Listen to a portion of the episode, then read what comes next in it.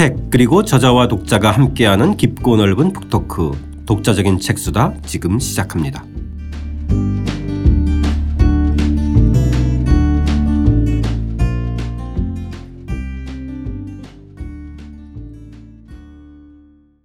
주경철 교수와 함께하는 주경철의 유럽인 이야기 3권 7장입니다. 와트와 아크라이트, 산업혁명의 영웅들 두 번째 시간입니다. 면직물 공업에서 시작된 영국 산업혁명편 시작하겠습니다. 저는 책 만든 사람 김학원입니다. 안녕하세요. 포근이 형 박태근입니다. 안녕하세요. 저자 주경철입니다. 도입부 읽으면서 이야기 시작하겠습니다. 271쪽입니다. 증기기관을 이용하여 폭발적 성장을 이룬 부문 중 하나는 면직물 공업이다. 면직물의 본고장은 인도다. 이곳에서는 수천 년 전부터 면화를 재배했고 일찍부터 품질 좋은 면직물을 생산해왔다.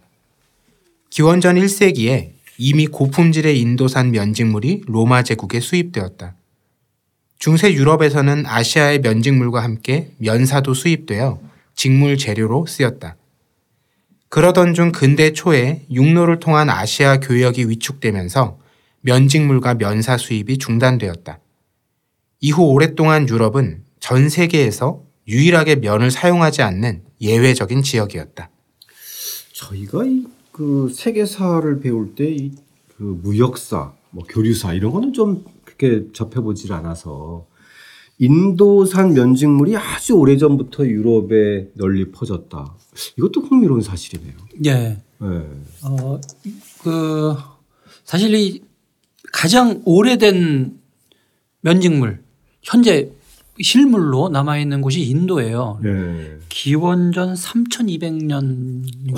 기원전 3200년. 실물이 지금 발견이 됐어요. 고고학적으로. 네. 그래서 그 면직물이고 거기에 이 약간 파란색 그 염료가 묻어있는 것도 지금 그대로 남아있어요. 그러니까 정말 오래됐죠. 네. 그러니까 몇천 년 동안 인도에서 면직물을 재배를 하고 면을 재배하고 면직물을 만든 겁니다. 그러니까 이제 품질도 너무너무 좋아요. 좋은 게 많아요. 물론 네. 저 품질이 아주 좋은 것부터 뭐 중저가품까지 다 있죠. 그 중에서도 이 최고급품, 이거 전설의 면직물 뭐 그런 것도 있어요. 한 필의 그 면직물을 반지 사이로 이렇게 싹 사르륵 빠져나오게 하는 그런 정도. 와. 그 정도가 이제 최고급품인데 종이로 따지면은 인쇄할 수 있는 수준이 18g이라고 하는데 중국 고사에 나오는 얘기 같네요. 조금 전 아니 그래서 이게 과장이겠거니 그랬더니 예. 과장이 아니고 실제예요. 지금도 그 정도 돼야 이제 최고급품입니다. 마법의 천 같은 거네.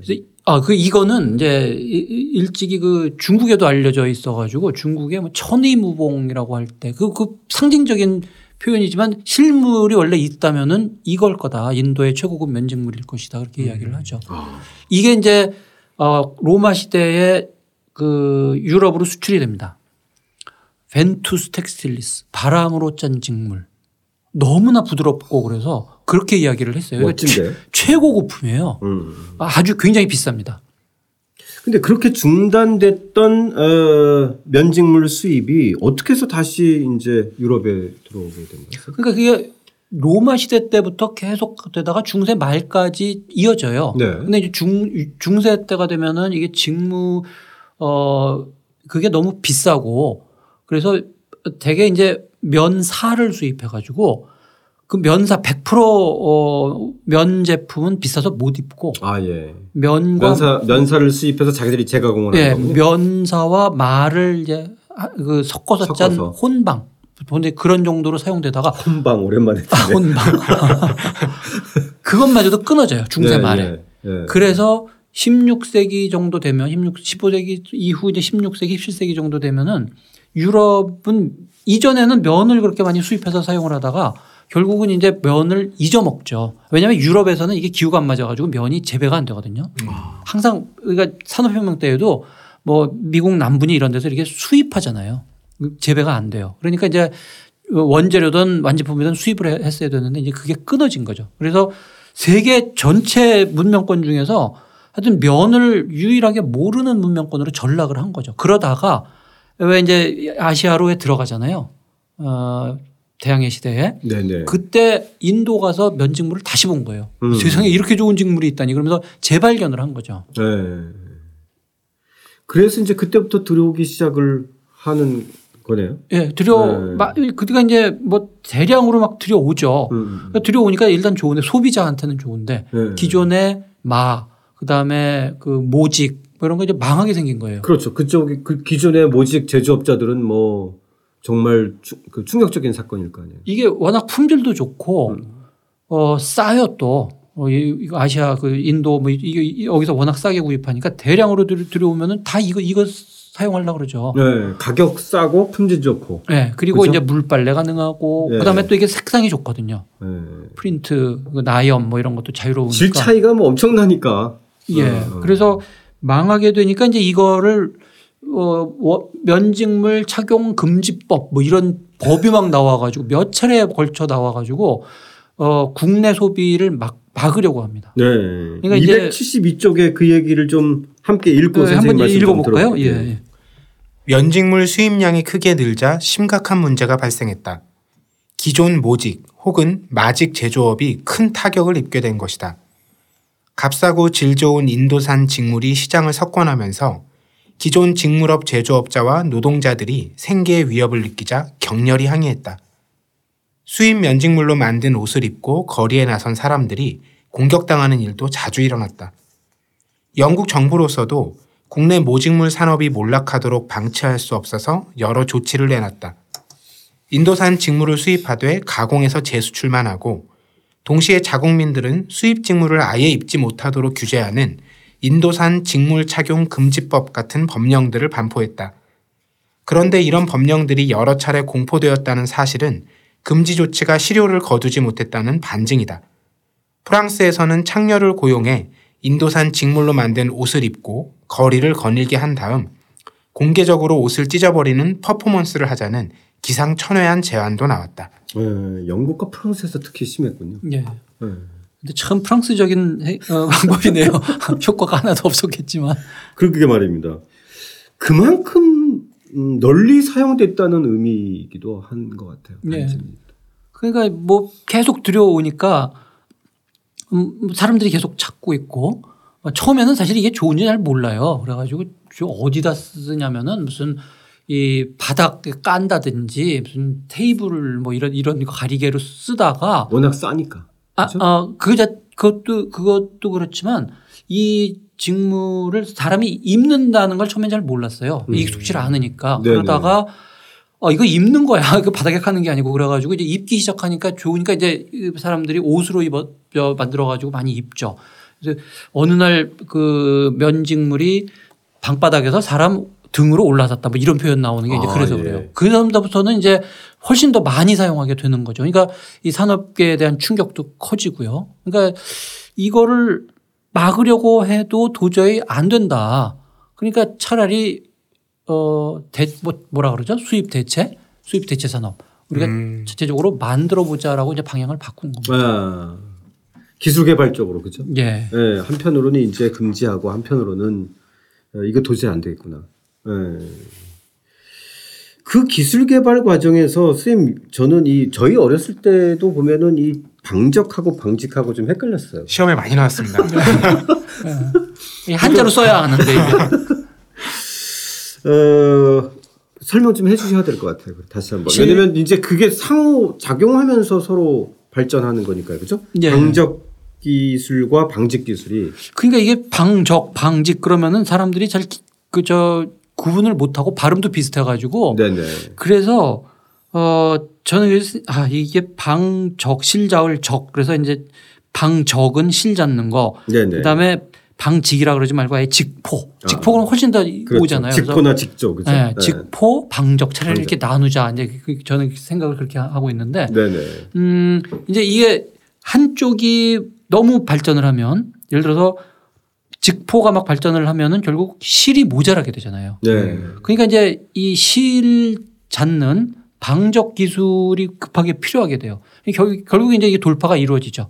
그러면 이제 이 실이 또 남으면은 그거를 이용하는 그 직포가 또 발전을 하게 되고 이 둘이 서로 이렇게 한쪽이 먼저 발전했다가 다른 쪽에 영향을 주고 하는 식으로 함께 발전을 해 나가죠. 네. 그거 참 흥미로워요. 그럴 수밖에 없다고 생각하는데도 그게 이제 처음에는 어쨌든 그러니까 시작된 것이 직포부터 직포가 먼저. 그치. 제가 생각할 때는 이 과정을 잘 몰라서 네. 이게 물레 돌려서 이거 하는 이 실잡기가 더 개발이 빨리 되지 않았나 싶은데 실제 보면은 그게 더 어려워서 네. 나중에 이루어지더라고요. 그 면화에서 실을 뽑는 지금 이제 방적기보다 네. 방적 기술보다 네. 그 실을 가지고 천을 짜는 이 직포 기술이 그게 훨씬 더 먼저 기계화가 네. 된 거죠. 자, 그러면은 선생님 일단은 우리가 이제 지금 핵심적으로는 직포. 네, 직포에서 네. 이제 되게 이제 세 단계를 이야기를 하죠. 네네네. 그거 좀 설명 좀 해주세요, 선생님. 네. 이 처음이 스피닝 제니인가요? 예, 스피닝 제니, 제니 네. 방적기라고 하는 건데, 요거는 기존에 그 직조기 있죠. 네네. 옛날 우리 무슨 이건 박물관에 가서 이제 보는데 이렇게.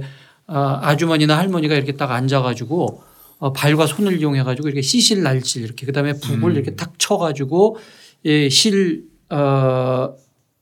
그게 어떻게 되나요? 그러니까 시실이는데 날실을 이렇게 쳐서 하나씩 하나씩 집어넣는. 네. 저희 어렸을 때 봤던 할머니들이 했던. 아, 그거 직접 보셨어요? 네네네. 아, 난 서울에서 자라가지고 보진 못했어요. 네.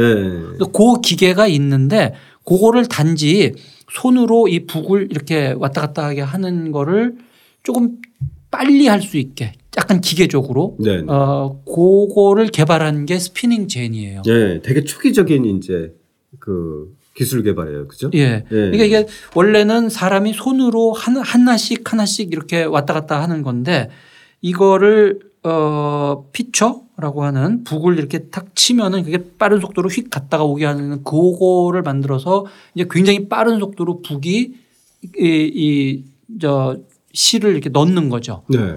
그게 하도 빨라서 거의 날아가는 것 같다 그래가지고 이제 플라잉 셔틀. 어려운 옛날에 우리 저 옛날에 그 경제사는 굉장히 어렵게 비사 날 비자에 북사자 써가지고 비사 이렇게 풀었습니다만 네. 요새 그냥 그게 오히려 더 어려워서 플라잉 셔틀 이렇게 그냥 음을 그대로 씁니다만. 아, 예, 예. 그래서 이거는 굉장히 단순하지만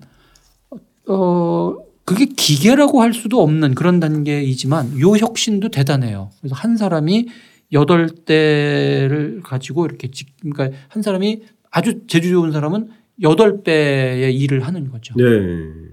그 생산성 향상의 면에서 봤을 때는 굉장히 뛰어난 기술 변화예요. 그렇죠? 예. 네. 근데 이게 그렇게 아주 어려운 그 기계는 아니거든요. 그렇죠. 예, 예. 처음에 무슨 뭐 주머니 칼로 만들었다 할 정도니까 예. 약간의 개량을 한 거에 불과한데 이제 이게 첫 시작이죠. 네. 예. 자, 그러면 273쪽 하단에 이 명공업 발전의 획기적인 기술 개발 과정들을 좀 정리해 놓은 대목이 있는데 이 대목 읽고 저희들 이야기 이어가겠습니다. 면공업은 크게 두 과정으로 나뉜다. 면화에서 실을 잡는 것과 이 실로 천을 짜는 과정이다. 영국 산업혁명 초기에 이 두 과정을 모두 기계화하는 데 성공했다. 면공업의 기계화 과정에서 세 가지 중요한 발명품이 등장한다. 첫째는 1760년대 중반 제임스 하그리브스가 발명한 스피닝 제니, 일명 제니 방적기라 불리는 방적기다. 둘째는 리처드 아크라이트가 발명한 롤러 방적기. 그리고 마지막으로 1770년대 세뮤얼 크럼프턴이 이전의 두 방적기의 특성을 결합하여 새롭게 발명한 뮬 방적기다. 뮬 방적기가 등장한 이후 가격과 품질 면에서 인도산 고급 직물과 경쟁이 가능해졌으며 이때부터 영국 면공업이 세계 시장을 지배하게 된다. 자, 이렇게 이 스피닝 제니의 발견이 이제 이 기술 개발 역사에서의 가장 이제 처음에 등장한 첫 출발이죠. 그러니까 사실 이제 그 이전에는 직포, 천을 짜는 거는 상당히 발전을 그 너무 발전을 하다 보니까 이제 실이 부족해서 그러니까 예. 자, 이 방적기가 이제 필요하게 됐는데 요게 요 세 단계를 거쳐서 이제 나옵니다. 그 첫 번째가 스피닝 제니라고 하는 건데 네. 이 스피닝 제니 뭐 일설에는 하그리브스의 그 와이프 이름이 제니였다. 그래서 제니 방적기다라는 설도 있고 아, 예. 아니다. 엔진을 사람들이 그 끝에 그거를 쥔이라고 불렀다 그게 제니가 된 거다 뭐 설이 있는데 기계라고 하기에는 조금 무색할 정도로 단순해요. 그러니까 예. 초기에 이 스피닝 제니 이 정도의 방접기는 기계화라기보다는 일종의 그 도구 개선에 오히려 가까울 정도로 아주 단순한 개발이에요. 네. 그러니까 좀 더 빠르게 하려고 하는 어떤 과정에서 착안한 거죠. 예. 그래서 아주 단순한 건데 사실 단순하지만 효과는 굉장히 크죠. 네. 그러다가 이제 그다음에 아크라이트가 발명한 롤러 방적기 그 두 가지의 특징을 더 이제 개발한 것이 뮬 방적기인데 요 단계 마지막에 뮬 방적기 단계에 이르면은 인도에서 생산된 최고급 실 그 수준에 이제 이릅니다. 사실은 이게 기계화가 됐다고 해서 이게 값은 다운되고 대량 생산은 하지만 이 품질은 보장을 못 하거든요. 네. 이게 사람이 물레를 이용해 가지고 꼼꼼하게 이렇게 돌려서 짠 탄탄한 실 이거를 기계로 이렇게 돌린다고 해서 그 섬유가 제대로 된 실이 나오기가 좀 쉽지 않아요. 근데 뮬 방적기 정도에 이르면은 인도에서 이 사람이 만든 실과 혹은 그 이상의 그런 정도의 품질의 실이 나오죠. 그러니까 이제 이때가 되면은 진짜 값만 싼 게 아니라 중저가만 생산하는 게 아니라 고급 직물까지도 생산할 수 있는 그 단계에 이제 이릅니다. 궁극적인 목표는 사실 인도산 면직물과의 경쟁력 확보, 그죠? 이거였던 것 같은데. 네. 인도에 가 보면 그 훌륭한 그 직물을 짜는 사람들, 여행객이 이제 여행자가 들어가 도대체 그 아름답고 그거 어떻게 실 만들고 어떻게 짜는가 가서 보면 사람들이 놀랬다 그래요. 놀랄 수밖에 없어요. 너무 너무 단순한 도구를 가지고 이게 손재주에 의존해가지고 완전 수공업으로. 완전 수공업이죠. 네네. 그러니까 이거하고는 도저히 경쟁을 못 해요. 그 손재주를 배울 수도 없고, 그걸 그렇게 싸게 할 수도 없고, 더더군다나 그 품질을 낼 수도 없고. 그런데 점차 하나씩 이제 그 경쟁을 해 나가는 거죠. 처음에는 그냥 싼 값의 물건을 대량으로 생산하는 정도. 그러다가 급기야는 이제 그에 준하는 품질의 그 실을 만드는데 사실 그게 그렇습니다. 이 실이라고 하는 게 40수, 60수, 100수 이러잖아요. 같은 무게, 같은 그램의 섬유를 가지고 얼마나 많이 꼬느냐인데 촘촘하게 꼬느냐인데 네. 이게 결국은 기계적인 힘으로 꼬면은 팡 돌려서 꼬면은 사람이 물레로 하는 것보다 오히려 더 좋은 실이 결국은 나오죠. 네. 그게 뮬 방적기 단계가 되면 이제 그 수준에 이르게 되죠. 그러니까 이제 훨씬 튼튼하게 되고 값도 더 싸고요. 네. 네. 자, 이 스피닝 제니와 관련해서 선생님, 이 좀 흥미로운 그 대목이 있어요. 탄생부터 조금 흥미로운 이야기를 좀 가지고 탄생을 했는데 275쪽 함께 읽으면서 어떤 이야기인지 한번 알아보겠습니다. 사실 스피닝 제니는 고도의 과학적 산물이라기보다 기존의 물레를 확대한 것처럼 보일 정도로 단순했다. 첫 번째 스피닝 제니는 주머니 칼로 만들었다고 할 정도니 연구 개발비도 아주 적게 들었다. 하그리브스는 이 방적기의 발명을 비밀에 붙이고 몇 대만 만들어 자신의 작업장에서만 사용했다. 그런데 그의 작업장에서 생산되는 실의 양이 갑자기 늘어나자 실 가격이 떨어지는 일이 벌어졌다. 결국 주민들이 방적기의 존재를 눈치채고 그의 작업장에 쳐들어가 기계를 부수었다. 하그리브스는 1768년 노팅엄으로 도주하여 그곳에서 다시 스피닝 제니를 몰래 만들어 자신만 사용했다. 그는 1770년에 가서야 이 발명에 대한 특허를 출원했지만 이때쯤이면 이미 여러 사람이 이 기계의 모조품을 만들어 사용하고 있었다. 그 사실을 알게 된 하그리브스는 모조품을 사용하고 있는 이들에게 고소하겠다는 협박 편지를 보냈다. 그러자 이 문제를 해결하기 위해 방적업자들이 모여서 그에게 3,000파운드를 주겠다고 제안했다. 실랑이 끝에 4,000파운드로 낙찰을 보는가 했는데 하그리브스가 이전에 이미 몇 대의 기계를 다른 사람에게 팔았다는 사실이 알려지면서 협상이 결렬되었다. 재판에 들어가지만 변호사조차 그가 승소하기 힘들 것이라 이야기했다. 실제로 기계 자체는 퍼져나갔지만 그는 결국 큰 돈을 만지지는 못했다. 그러니까 이 하그리브스의 개인적인 성격이라기보다 그 당시의 시대적 상황과 함께 좀 순진했던 거 아닌가요, 선생님? 예, 이 변호사가 자기만 돈 벌겠다라고 하는 것보다는 내가 보기에는 그 당시 이렇게 특허를 낼 만한 것이었는가라는 거에서부터 특허도 좀 일상화되지 않았던. 이게 사실 특허제도가 있어요. 그리고 네. 이 시대의 이 특허제도라고 하는 게 영국에서 산업혁명이 일어나고 자본주의가 발전하는데 굉장히 결정적인 그 제도 중에 하나였다라고 보통 이야기를 하거든요. 네.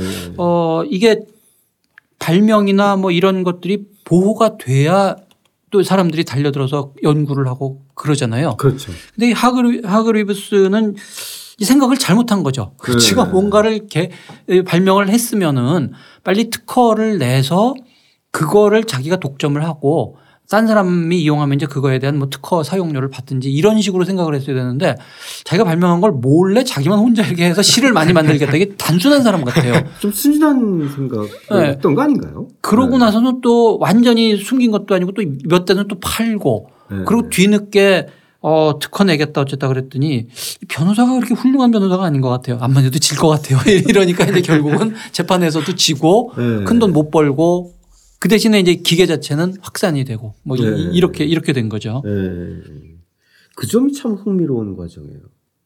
그러니까 그만큼 이 발명했던 하그리브스 자체가 특허에 대한 어떤 그런 전문 지식이나 뭐 이런 것들이 좀 그 관념이 없던 사람이에요. 그러니까 시대를 관념이. 잘못 읽은 거죠. 근데 그 시대의 발명가들이 이미 뭐 우리 그 아까 이전에 와트 얘기도 나왔지만 다 그 특허 내 가지고 10년 이내 20년 이내 뭐 그러면서 보호받으면서 그러면서 이제 돈을 버는데 이 사람은 그 생각을 못한 거죠. 특허를 신청했으면 특허가 나왔을까요 이 당시에? 그래도 그게 뭐 사람 일반 노동자들이 하는 것보다 뭐 4배, 8배 뭐 이 정도의 그 효율성을 내는 그런 개선이면은 해 줬겠죠. 그러니까 이 특허라든지 하는 이런 제도적인 측면도 굉장히 중요합니다. 자본주의가 발전하는데 그러니까 이게 제도 확파라고 그러는데 제도라고 하는 것이 결국은 어디서나 다 뭐 프랑스든 뭐 어디서든지 다 이렇게 똑똑한 사람 엔지니어들 나오는데 그 사람들 그 제대로 보호받지 못하니까 결국은 안 하려고 그러고 영국이 발전하게 된 굉장히 중요한 요소는 사실은 이런 제도에서 찾아야 된다. 뭐 이렇게 주장한 사람도 있어요. 네. 여기서 또 흥미로운 것이 스피닝 제니의 이 가격과 인건비와의 관계. 이것도 굉장히 흥미로운 대목이에요. 그러니까 4배, 8배의 뛰어난 생산성을 가졌지만 인건비가 워낙 싸면 차라리 그냥 사람을 쓰는 게 훨씬 더 낫기 때문에. 그렇죠. 뭐 저희들 어렸을 때 이런 일을 되게 많이 봐왔던 것 같아요. 이건 뭐 지금의 우리가 사는 세계에서도 똑같이 이루어지고 있는 얘기 아니에요? 맞아요. 뭐 네팔 같은 데 가면 포터들이 다 라면 하나도 짐을 들고 등짐으로 며칠 동안 올라가서 그 산장에다가 팔잖아요. 그렇지. 우리 같으면 헬기로 할 거라고 생각을 하는데 그렇지 않은 거죠. 그러니까 영국에서는 그나마 적용이 됐는데 프랑스 이 당시에 보면 인건비 차이가 많이 났나 봐요. 그렇죠. 지금 영국이 그러니까 이게 이 시대가 되면은 벌써 영국이 상당히 앞서가기 시작해요. 전 세계적으로 무슨 뭐 교육도 하고 있고 그러다 보니까 산업이 발전하고 노동력이 많이 부족해지고 그러니까 노동력을 아끼는 게 가장 핵심적인 문제가 되죠. 그거에 비해서 상대적으로 프랑스 뭐 이런 데에서는 훨씬 아직까지 노동력이 싼 편이고 하물며 인도 여기는 무슨 뭐 스피닝 제니 뭐 어쩌니 이런 거 가져가다가 팔려고 해봐야 이게 역효과예요. 그거 사용하는 그 많은 사람이 농사 짓다 말고 지금 이거 옷감 짜는 사람 필요한데 그러면 농사 짓다 말고 그냥 달려들어서 그거 한 며칠 동안 할 사람 얼마든지 구할 수 있는 그런 데거든요. 그러니까 여기에 무슨 뭐 요즘 돈으로 한 300만 원 들여가지고 기계 들인다? 그럴 필요 없어요. 물레 다 있고 그거 돌리면 되는데. 그러니까 이거는 좀 인건비가 비싼 곳에서만 제대로 활용될 수 있는 그런 뭐 일반적으로 그렇죠. 그 277쪽 마지막 대목도 한번 읽어보겠습니다. 문제는 인건비다. 임금이 쌀수록 기계값은 상대적으로 비싸니 스피닝 제니는 임금이 낮은 외국으로 확산되지 못했다. 프랑스에서는 스피닝 제니가 1790년에 약 900대가 사용되었는데 이는 영국의 5% 수준이었다. 하물며 인도와 중국의 경우 설사 이 발명품이 알려졌더라도 구매자가 없었을 것이다. 이것은 과학기술의 실패가 아니라 그 지역 사정에 따른 합리적 선택의 결과다. 사람값이 비싸야 발전이 이루어지는 법이다. 이 영국은 또 한편으로 이런 조건이었기 때문에 기술 개발들이 훨씬 더 좀 더 활발하게 이루어졌다고 볼 수 있겠네요. 그렇죠. 그러니까 좀 우리 조금 더 일반적으로 이 얘기를 해보면 왜 영국에서 산업혁명이 일어났는가? 왜 프랑스도 아니고 오스트리아도 아니고 왜 영국인가? 왜 그곳에서 새로운 혁신이 일어났는가? 사실 그 산업혁명의 원리, 기계의 원리 뭐 이런 거는 뭐 이탈리아에서도 과학자가 나오고 과학적인 그 아이디어 차원에서는 유럽 전역에서 나와요. 아, 그렇죠. 근데 그게 왜 구체적으로 어떤 기계 형태로 산업 현장에서 사용되는 그 발명은 왜 영국에서 나왔는가? 그거는 영국에서는 그 기계가 발명되고 사용되면 이익이 되기 때문이거든요.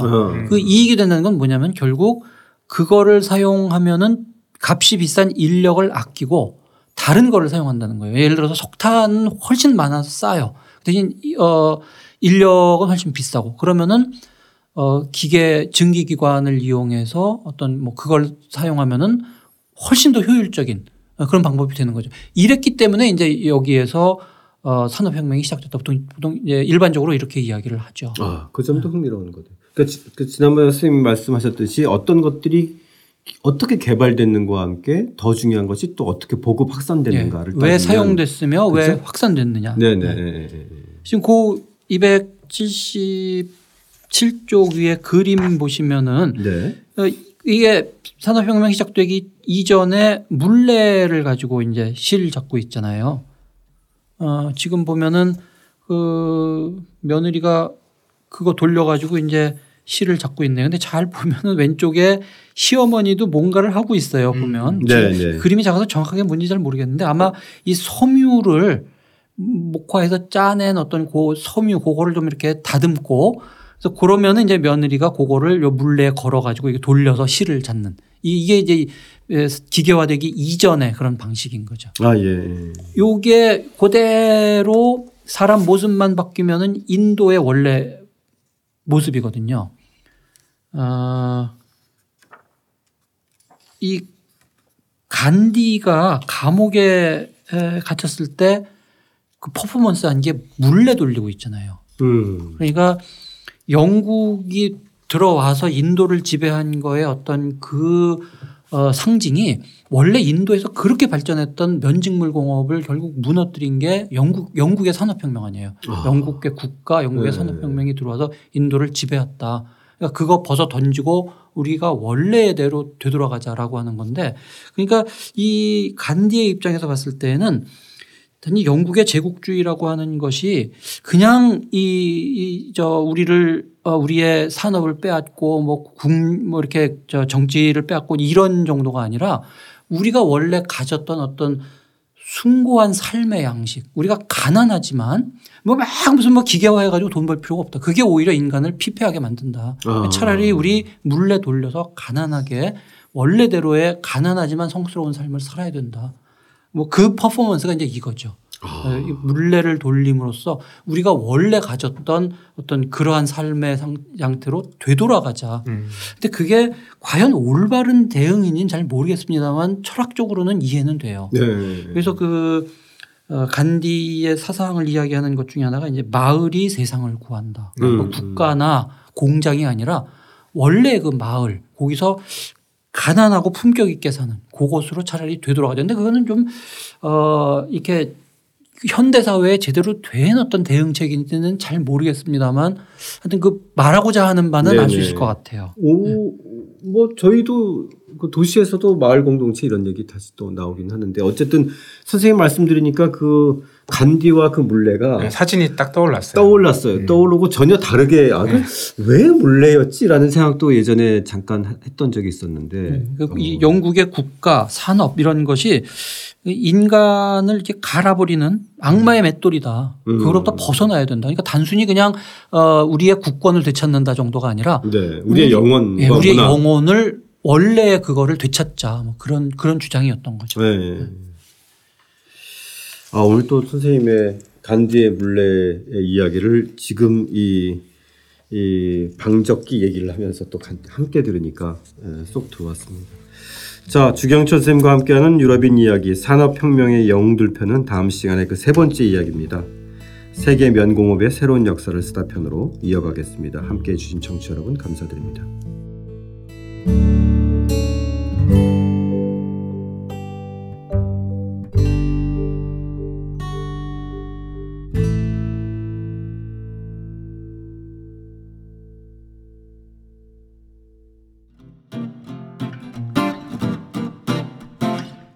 독자적인 책수단은 책 읽는 사람들이 모이는 공간 알라딘 서점과 함께합니다.